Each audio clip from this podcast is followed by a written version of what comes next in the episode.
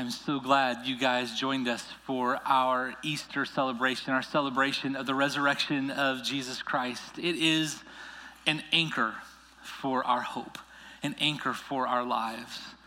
That Christ triumphed over the grave.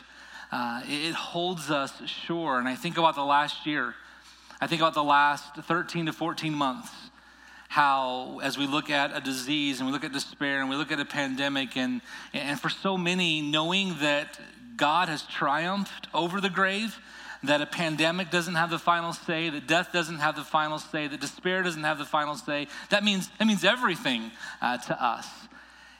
And I hope we'll see that when Jesus triumphed over the grave, yes, he died for our sin, but in conquering death and sin, uh, he gives us a reason to have hope in every moment. It's a guarantee that restoration is available for all of us, a restored relationship with God. Um, I, I, wish that you could have seen some of the faces yesterday. Um, 4.30 yesterday evening, we had a, a mask required worship experience because we knew that there were several that are part of the Lebanon Christian Church family that um, because of vulnerability or uh, because of their feelings about the pandemic hadn't been comfortable coming. And we had people in this space, many of them elderly, who hadn't been able to worship alongside others in, in, in the better part of a year. And to see them singing out was incredible. And then our last worship experience earlier this morning was amazing. And to see your faces again, for some of you, this is your first time gathered back together with us in more than a year. And we're so glad you are here as we celebrate hope. We're looking at Easter, we're looking at the resurrection uh, through the lens of restoration uh, today and this weekend. Have you noticed that there's just something in us that comes alive when you hear a good restoration story? That there's something in us that comes alive when there's a story of transformation I'm old enough that I can remember back to the 90s. I know that dates me a little bit.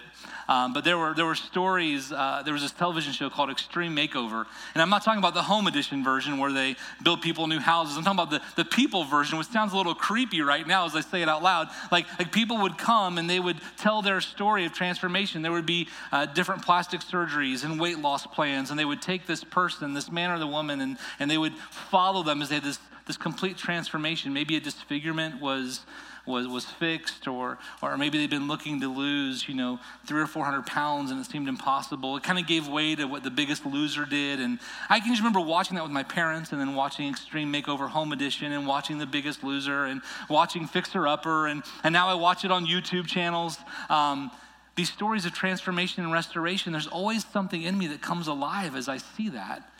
And I'm guessing the same is true for you as I hear your stories. There's something about seeing a piece of furniture, a home, a garden, an antique toy, or a car, and seeing that which was rusted and cracked and thrown to the curb or discarded, and someone said, That's not worth anything anymore. To see it made new and repurposed, there's just something in that that resonates with us the, the, the cracks and the mold and the rust and the dings, they're still part of the story. They're just not the, the final story. We resonate with those. As we think about Easter and the story of restoration, uh, I wanted to showcase a few things that were submitted to us. We began the end of February asking for you to share maybe some projects that you had restored. And so I've got a few of them on stage, and we have pictures of others.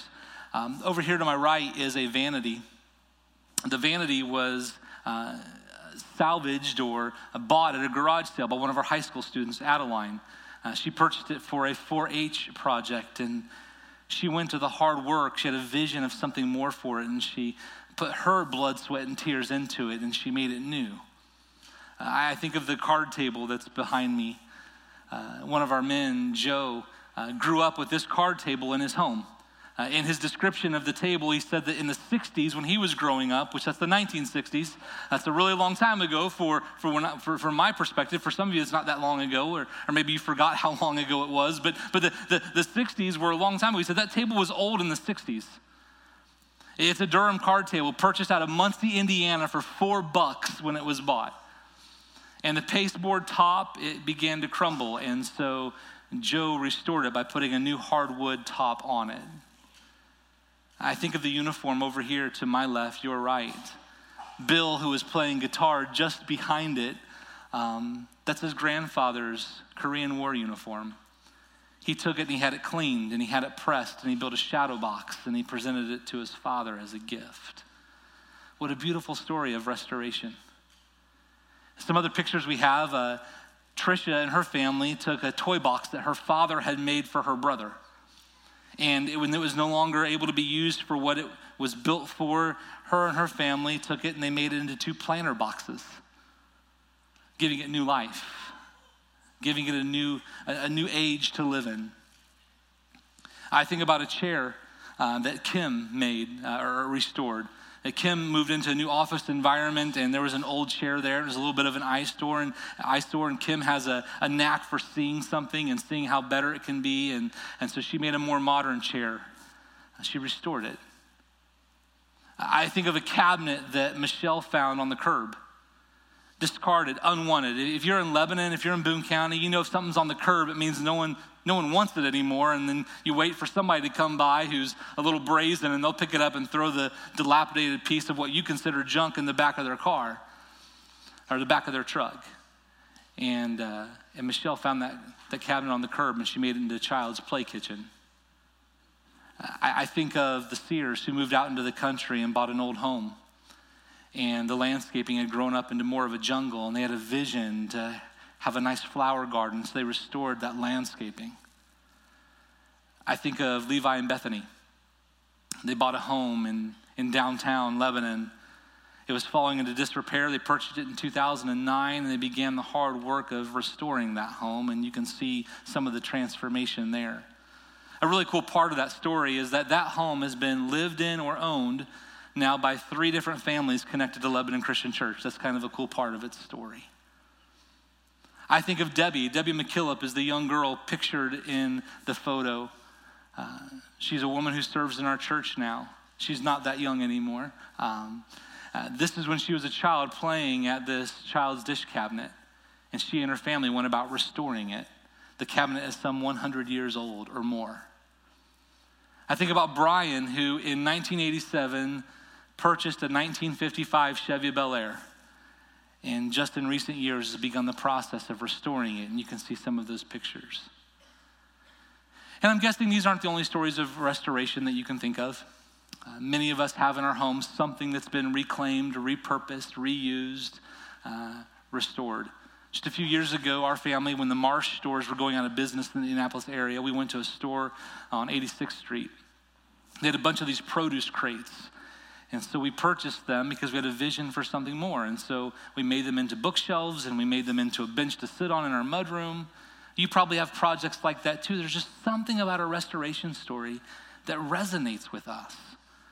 All of these projects share many characteristics in common. Here's just a few of them. Uh, they all require something that's been broken, something that's unable to be used as it originally was. They all require someone with a vision for something more that sees what's broken, what's in need of repair, and they say, I can do something with that.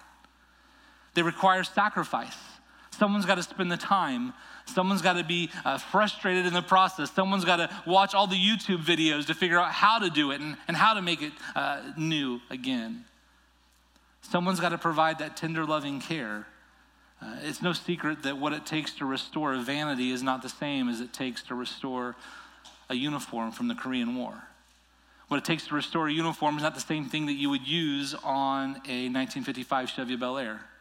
Uh, if you sent your Bel Air to the dry cleaners, they would probably say, hey, what, what am I doing with this? Well, you're going to restore it, right? They all need tender, loving care. But when what's broken meets someone with a vision for something more and they're willing to sacrifice and care for it, new life is born. And we resonate with that. Why? Why do you and I resonate with stories of restoration and transformation?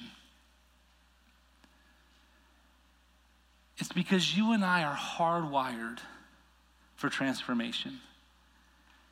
Every one of us is a part of the greatest transformation and restoration story the world has ever known. More beautiful than any reclaimed barnwood table more beautiful than any restored hot rod, more beautiful than any physical transformation or new home that could be built. We are part of the greatest restoration story of all time. And when we stand on Resurrection Sunday and we think about what Jesus has done, He has sealed for us, He has guaranteed for us the possibility of us being restored in our relationship with God. But guess what? There's even more. As we're restored in our relationship with God and His Spirit fills us and we have new life in us, the same new life that was in Jesus.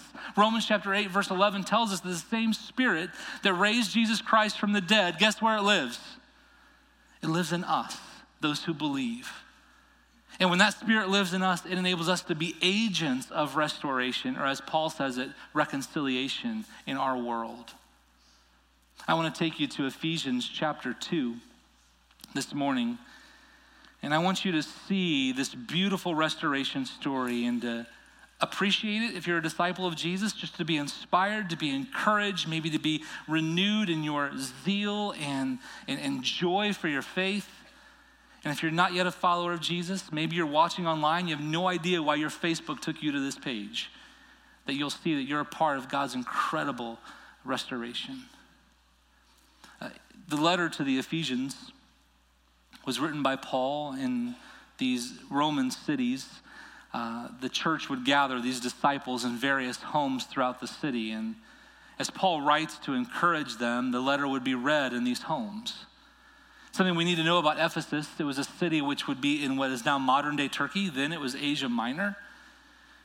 It was at this crossroads in the Roman Empire, and so all kinds of travelers came to do trade from all over the Roman Empire. And in a place like that, there were all kinds of influences. Any place where all kinds of people from different cultures collide, uh, there's the, the, the perfect recipe for all kinds of influences to come. And some of those influences are great, right? You go to New York City, you can find all kinds of great food. Uh, you go to New York City, you can all find all kinds of weird stuff too. Uh, Ephesus was kind of a place like that. And so, as these new believers are trying to live the Jesus way in this ancient city, Paul wants to encourage them. Maybe one of the most famous parts of the letter to the Ephesians is Ephesians chapter 6, where it tells us to put on the whole armor of God. He knows that the faith of these early followers is going to be tested. And he shows them how to stand and fight and endure. But what precedes all that is this beautiful articulation by Paul about the restoration story that every single one of us is a part of. Uh, if you have your Bibles as a hard copy, I invite you to turn there, open your Bible app. Um, if you don't have a hard copy of the Bible, by the way, I forget to say this many weeks, we do have free copies at the back of the room. You can grab one on your way out, it's our gift to you. If you don't have a Bible, don't worry, the verses are going to be up on the screen behind me. Something interesting to note about these verses, chapter 2, verses 1 through 10 uh, as we read them in sections, you will at times probably feel like it's a little cumbersome. Paul puts a lot of thoughts together. But I would encourage you to note that it's not as cumbersome as it could be. When Paul originally wrote this letter, do you know that in the original language, this is one sentence? All 10 verses one sentence. And what I love about that is it's as though Paul is saying, I want you to remember who you were and what God has done and the beautiful story that you're a part of. And as he's trying to capture that, he just keeps reaching for these other things for, to help the people understand. And what results is this beautiful long sentence. And I am so thankful that our English translators have said, hey, let's break this down for the Americans. They need it. Um, and so we're going to be in Ephesians 2 1 through 10. But let's do this. Before I start reading the first three verses, let's just pray and ask God to teach us and to draw us into Him through His Word. God, thank you so much. Thank you for your words of truth, authored by uh, men and women throughout time, that you've stirred through your Spirit a message that meant something then and a message that still holds value and meaning now. God, teach us about you. If we've wandered from you, draw us back. If we're rooted in you, encourage us and help us to grow strong. God, if we've yet to respond to you, draw us into your life. We trust in the power of your word and through the power of your spirit. Amen. What you're going to see in these 10 verses is that each of the characteristics we've mentioned for our restoration project broken, a vision for something more, sacrifice, tender loving care, a little TLC, and uh, new life. They're all present in our journey of being restored by God. We're broken, verses 1 through 3. Paul begins As for you, you were dead in your transgressions and sins, in which you used to live when you followed the ways of this world and of the ruler of the kingdom of the air. That's a reference to the enemy, Satan, the devil. So you were dead in your transgressions and sin when you used to live in the ways of following the world and the enemy, the spirit who is still at work in those who are disobedient. All of us also lived among them at one time, gratifying the cravings of our flesh and following its desires and thoughts. Like the rest, we were by nature deserving of wrath.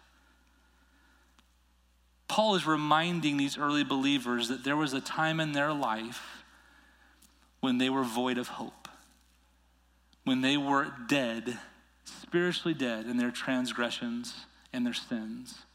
There are three words here that refer to the same thing disobedience, sins, and transgressions. And these three verses all speak to that life that's lived opposed to what God's best is. And, and Paul says we're all a part of that story. To the believers, to these disciples, he says, You once were dead. They're not dead anymore because they believe in Jesus Christ and they have his hope and, and their life is in him. But they need not forget that they were once completely dead. They were broken. They were the ones discarded at the curb. They were the ones who, who didn't have a purpose. And he said, We're in this with those who are still in sin and broken. The reality of our restoration story is that all of us are broken by sin. Either we were or we are. And even for those that are followers of Jesus, if we're honest, we still fight the brokenness, don't we? There are still times that we struggle. And there are still times that the temptation overwhelms. And we're reminded of our cracks and our rust and our scars. We're broken. We're broken by sin. This goes back all the way to the very beginning. I mean, God creates mankind for relationship with Himself. He, he creates them. He says they are very good.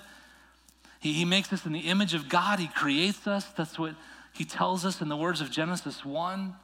He, he gives us a specific purpose. He has a plan for our lives, Genesis 2.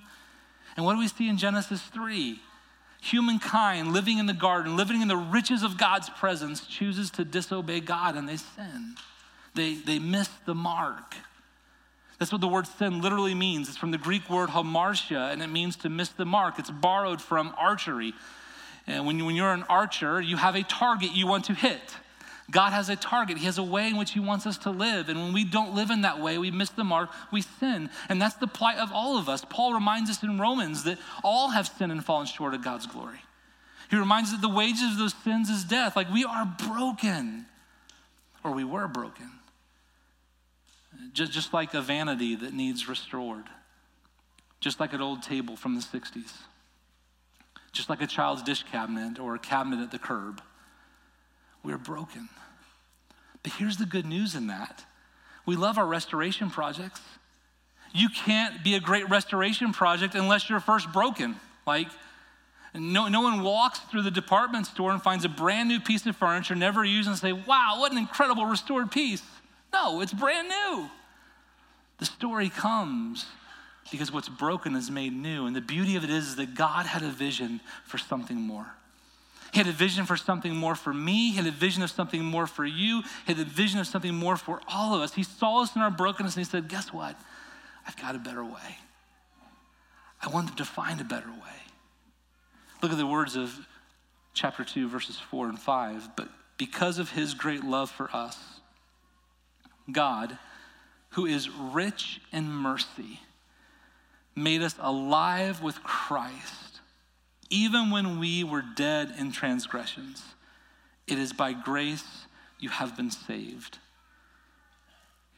Verse 4 because of his great love for us. Why does God have a vision for something more for me? Why is a, vision of something more for you? Because he loves you. Your creator, our Father in heaven, loves you.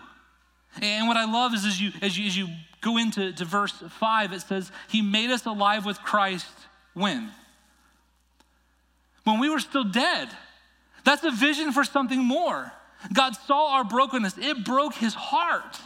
He saw the fracture we see it on display in Genesis chapter 3. And Adam and Eve, who he created to dwell with, are now cut off from God. They're pushed out of the garden. But the beauty of God's story is that it keeps unfolding. And from Genesis 4 all the way to the arrival of Jesus and the death of Jesus and the resurrection of Jesus is a story of God's great restoration. He has a vision for something more. If you're a disciple of Jesus, you should be encouraged. You need to be reminded that because of his triumph over the grave, because of your belief and trust in that, he is making you into something new and something more. Why do you need to be encouraged by that? Because all of us have moments when, when we're beat down by our past mistakes and we're beat down by our shame.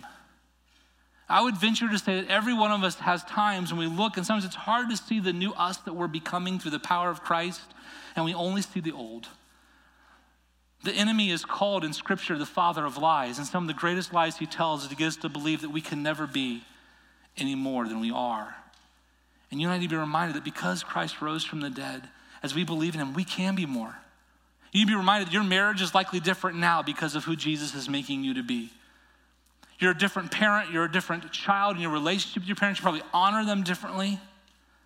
Your, your workplace relationships are probably different. Why? Because God had a vision for something more. If you're not yet a follower of Jesus, here's what you need to understand is that your life has probably been wrecked, just like mine has, by your mistakes and by the mistakes of other people. Like you may feel like your life has been totaled and no one wants to fix it up. But God has a vision for something more. Just like Michelle had a vision for the cabinet on the curb, just like Adeline had a vision for her vanity. Just like Bill had a vision for his grandfather's uniform, just like Brian had a vision for his 55 Bel Air, God has a vision for you for something more.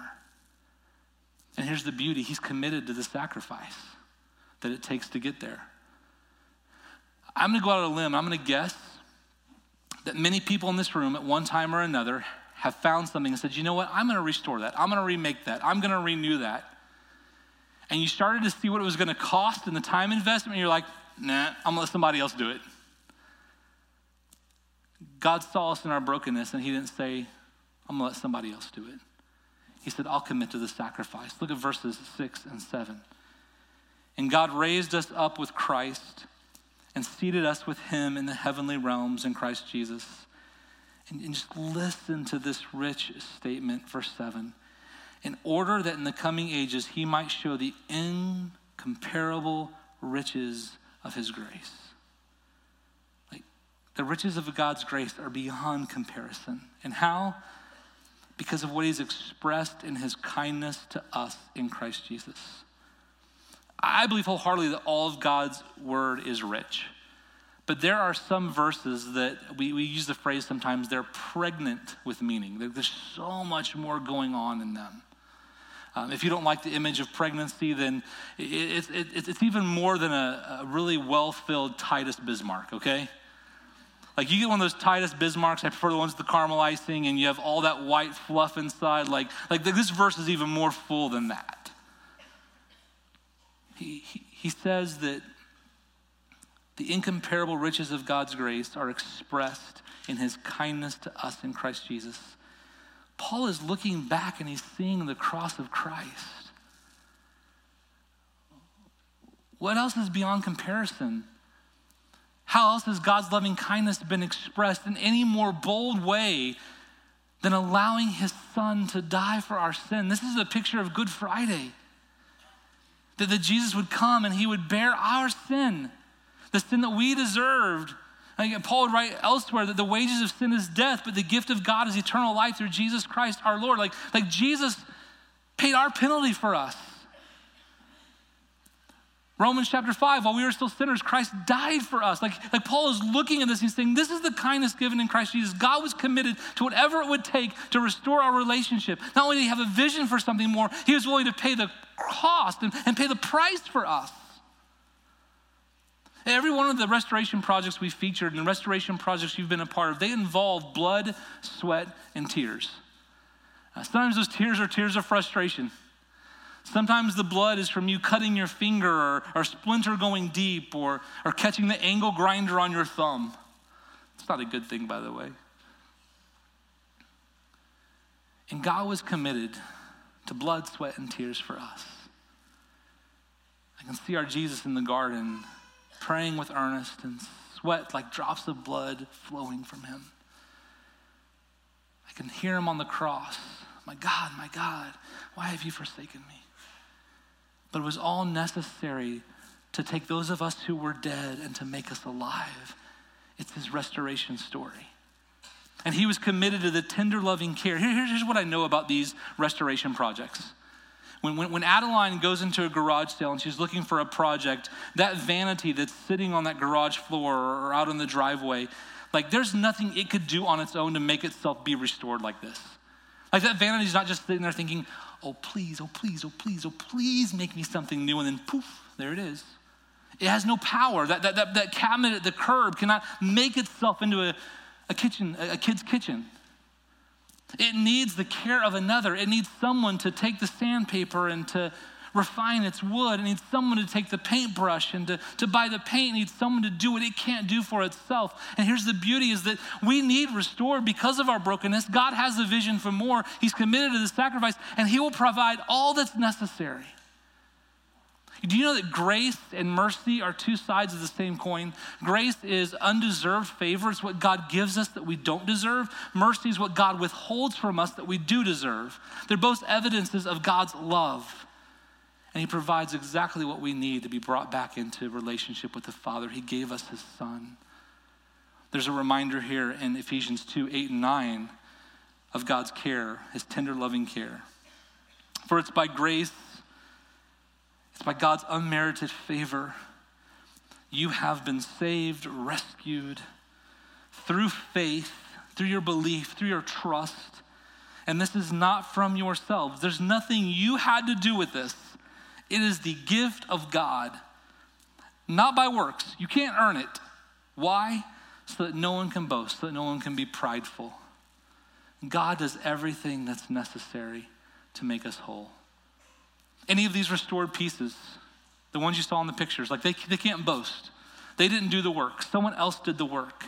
And that's what God does in us as we trust Him. He makes us new, He makes us whole, He restores us.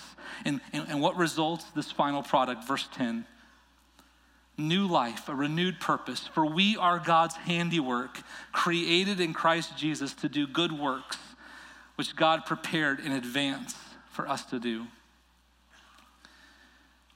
We are God's handiwork. You are God's special, handcrafted creation. In Genesis, in the image of God, He made them male and female. He invested in them, He formed them from the dust of the earth. And God is still forming us and making us. We are His handcrafted project. The, the, the word in the original language that we translate handiwork is the same word we grab our English word poem from. Many of us know what it's like to be stirred by the words of a rich poem. Uh, a writer and author crafts using unique words and phrasing and paints a picture. And God, in the same way, invests in us through the power of His Son to make us something new. Many of you in this room, many of you watching online, are testaments to God's handiwork. You are not who you were. You're not perfect yet. It's the beauty of the gospel. That's sometimes the frustration of the gospel. There's this now and not yet component. Uh, in God's eyes, when we trust in Him, we are made whole. Uh, 2 Corinthians chapter 5, verse 21, that God made him who knew no sin, Jesus, to be sin for us, that in him we might become the righteousness of God. Like God sees us for all the righteousness that's in Jesus. That's hard to get our minds around. Like he sees us as being fully restored when we trust in Jesus.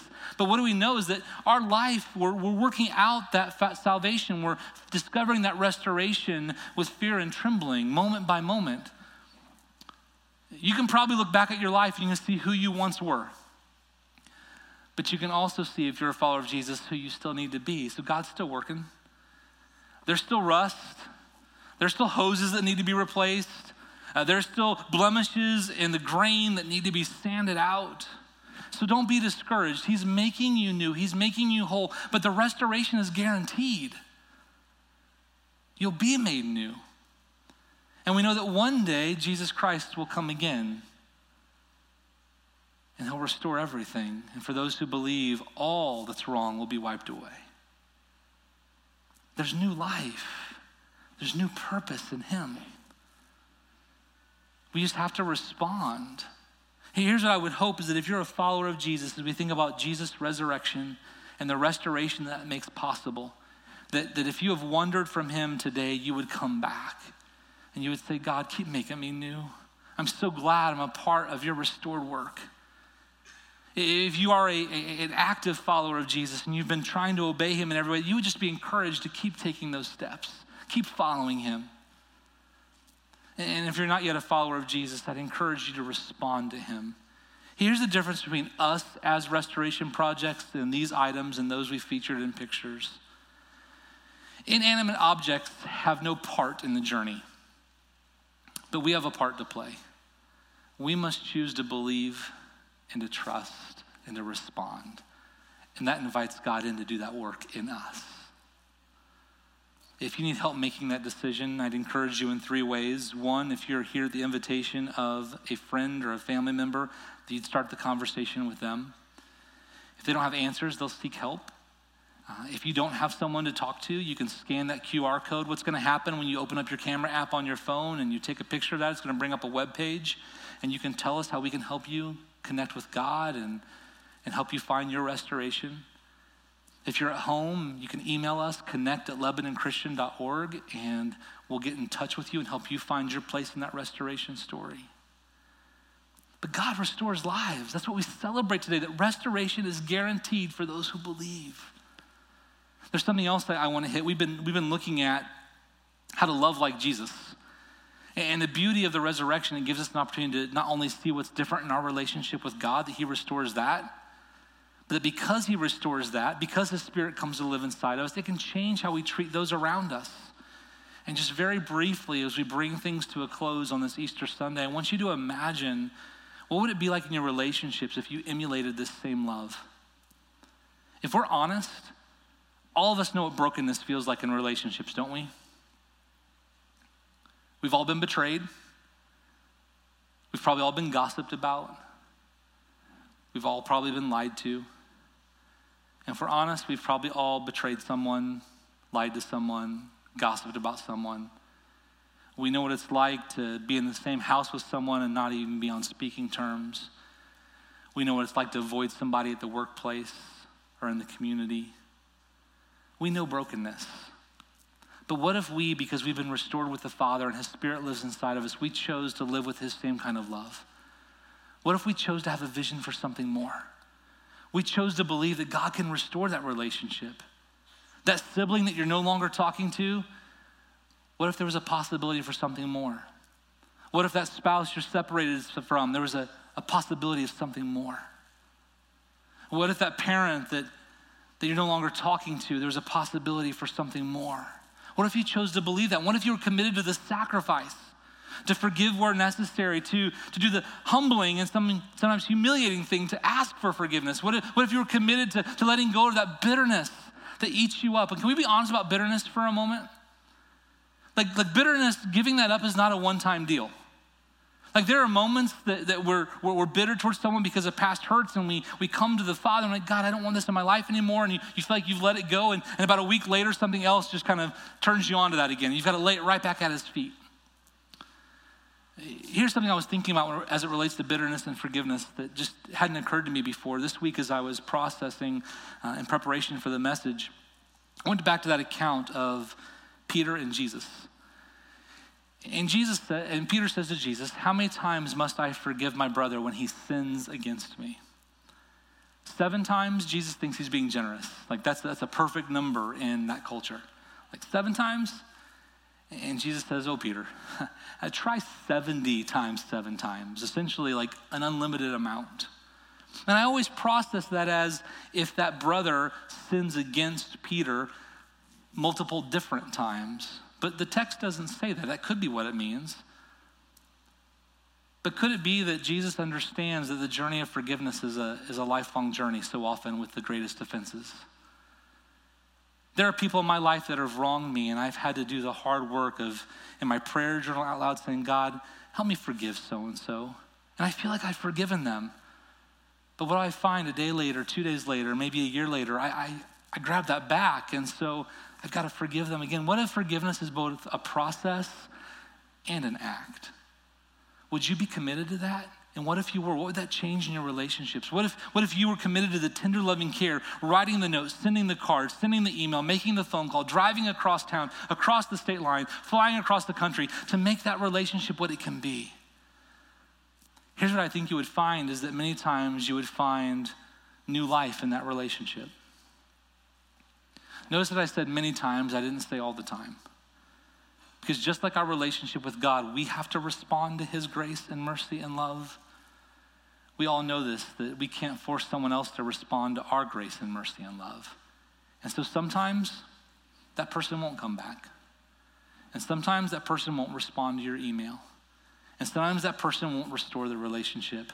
But here's what you know is that you are charting the course to bring as much restoration in the world as possible. Why? Because he's restored you. There's so much hope in the resurrection and the restoration that it confirms and guarantees. In our Easter promo video, I shared about the Japanese art of kintsugi. It's a 400 year old art form. Uh, the Japanese, who have been known for many years for their ceramic dishes, their porcelain, instead of discarding what's been dropped to the floor and broken, they choose to make it new. In fact, the value of a Japanese piece of kintsugi is determined by the number of cracks. The more cracks, the more breaks, the more valuable it is. So as I was online looking for a piece of art, like I couldn't get the one with nine cracks and 10 cracks and 20 cracks because I couldn't afford them. Uh, what I love about the Japanese art form of kintsugi is that it shows something broken being made beautiful. And that's what God does for us and in us through the power of his risen Son. And that's what God can do for you and in you and in your relationships through the power of his risen Son. May we enjoy the beauty and the power of being restored. Let's pray. God, thank you. Thank you for your story of restoration. Thank you for inviting us to be a part of that story. God, not only are we fearfully and wonderfully made, as the psalmist says, but we are fearfully and wonderfully loved. You are fearfully and wonderfully patient and gracious and merciful. May we trust you to bring that restoration to our lives. And God, as you do, may we be committed to restoring our relationships with others. God, thank you so much for triumphing over the grave and bringing us life. Father, in the coming moments as we sing, uh, may you be honored and may these truths be just uh, impressed into us that they might never leave. It's in your name we pray and hope, in the name of Jesus. Amen.